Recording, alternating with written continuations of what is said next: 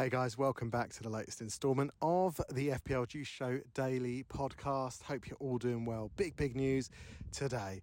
FPL Juice Show surpassed the 7k mark. Followers on Twitter. So thank you each and every one of you who are following us on Twitter. We really appreciate it.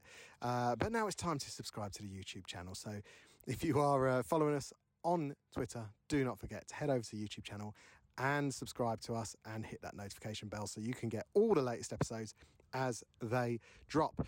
So, without further ado, I thought we'd have a little look today just at some initial reactions to the Arsenal prices of this year in FPL. So, first of all, where else to start but at the back? Aaron Ramsdale, 5 million. Is he overpriced? Initially, that was my thoughts. You can look at it two ways. A lot of lot of people are going for Mendy obviously of Chelsea, who is priced at the same price point, uh, was great last year in really good form. However, we do know that Chelsea have sold Rudiger. Um, Christensen as well, who's obviously not such a big part of that defence, but Thiago Silva is not getting any older. And what system are they going to play? We don't know if Reece uh, James and Ben Chilwell are going to be playing as wing backs or are they going to be part of a back four? Who knows? It's a very, very uh, open question at the minute. We don't know what's going on, so it's going to be very difficult to uh, be assured of those clean sheets as perhaps we were towards the start of last season with Mendy. Also, interestingly, Ramsdale actually got more points per match than Mendy in uh, FPL last year.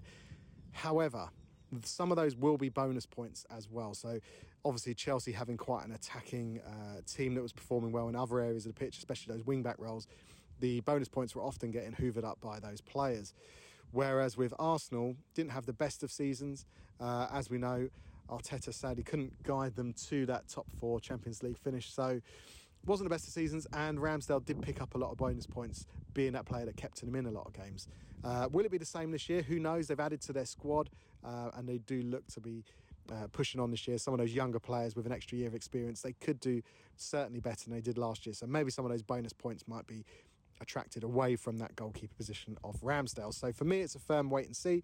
Um, as I say, you've got Raya, uh, who's half a million cheaper of Brentford, and he actually achieved the same points per match. So maybe that's a way of saving 0.5 as we're all looking to do. Moving on to the defence.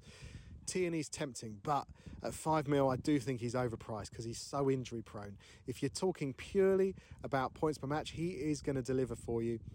Fantastic asset, great player. Uh, Arsenal can keep clean sheets, but pushing forward, he's a real, real attacking threat. Uh, he's got the odd goal in him as well.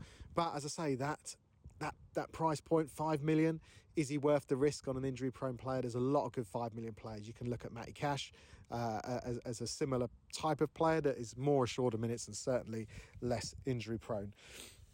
Cheaper options in that defence, you've got uh, Ben White and Tomiyasu at right back as well.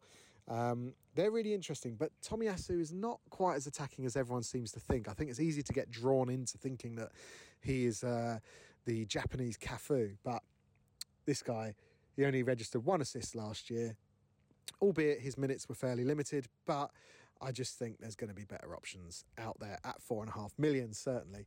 Uh, plenty of uh, cheap defenders this year. Ben White. Now it's going to be interesting. Obviously, we know Gabriel uh, five million is going to be their their kind of first choice centre back.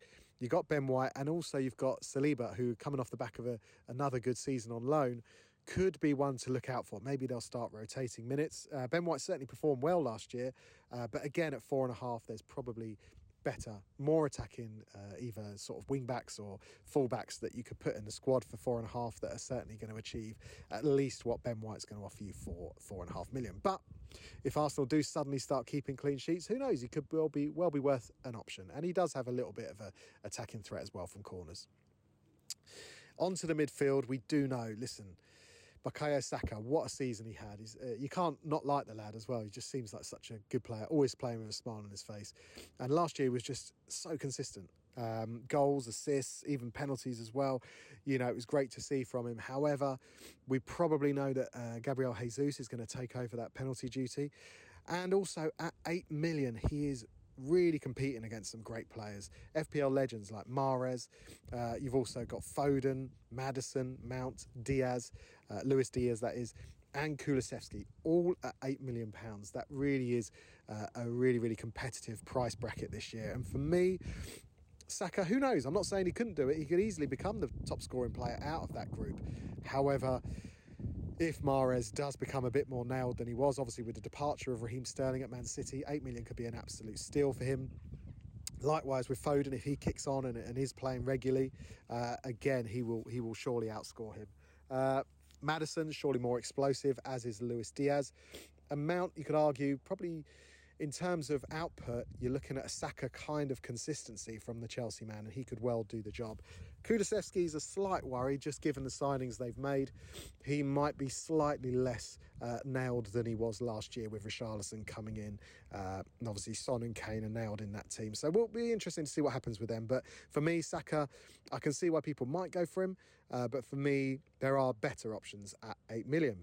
Um, on to the other midfielders of interest.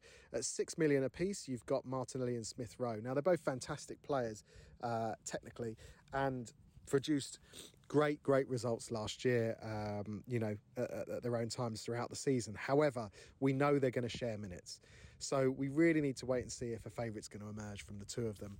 Um, it seemed to be Martinelli's uh, shirt to lose at the end of last season. However, who knows what's going to go down in pre-season? Smith Rowe is a great player himself. Both of them are great options at six million. We just need to know which one is going to be the one that starts and which one's going to one that nails down that place this year. So it's a firm kind of watch this space for me. Uh, you've got other options at other clubs like Bruno at Newcastle at the same price. You know he's going to be he's going to be getting games every single week, and whilst perhaps not quite as attacking and explosive, if he's nailed to start, you know what you're going to get from him. Uh, moving on to the forward position now, Jesus uh, Jesus, sorry, at eight million is a really really interesting option. I have, I'll admit, slagged him off non-stop for Man City. I thought he was pretty uh, poor a lot of times, missed a lot of chances. But having said that, we've never seen him have a full run as a number one striker at a club in the Premier League. So now he has got this move to Arsenal. He is going to be playing, you would think, uh, as the first choice striker. That will give him confidence. Who knows? He could easily kick in. He is a good footballer. It's just a case of whether we're going to see him really kicking on and performing in the way that Arsenal fans will certainly be hoping that he saw from uh, glimpses of his Man City career. But I think it's a great move for him.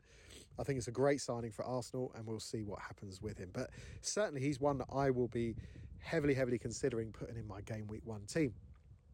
The other striker is Eddie Nketiah. Now, he was in my team for large spells towards the end of last season. However, he's had a price hike up to 7 million.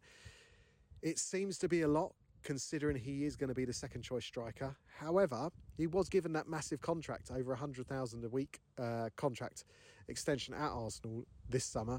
So maybe he knows something we don't. Maybe he is going to be uh, assured more minutes than we think he is, and he will play a part. So at 7 million, if he is getting the minutes, perhaps he could be a really good option. But for me, I would leave him. I'll definitely go for Jesus for that extra 1 million and see how you go with there. But yeah, that's my little summary of Arsenal. I'm not going to go too much more into detail. Obviously, we will do a full club review when we're on the FPL Juice show. Make sure you join us this Tuesday, uh, where Holly Shand, absolute legend of the community, will be joining us and discussing all things FPL for the coming season. And as Ash alluded to yesterday, we got some really exciting news for you guys. New format for the show, and some really interesting people that are going to be involved this year. So it's going to be back and bigger than ever before. Guys, we hope you've had a good day. Enjoy your weekend, and we'll catch up with you tomorrow.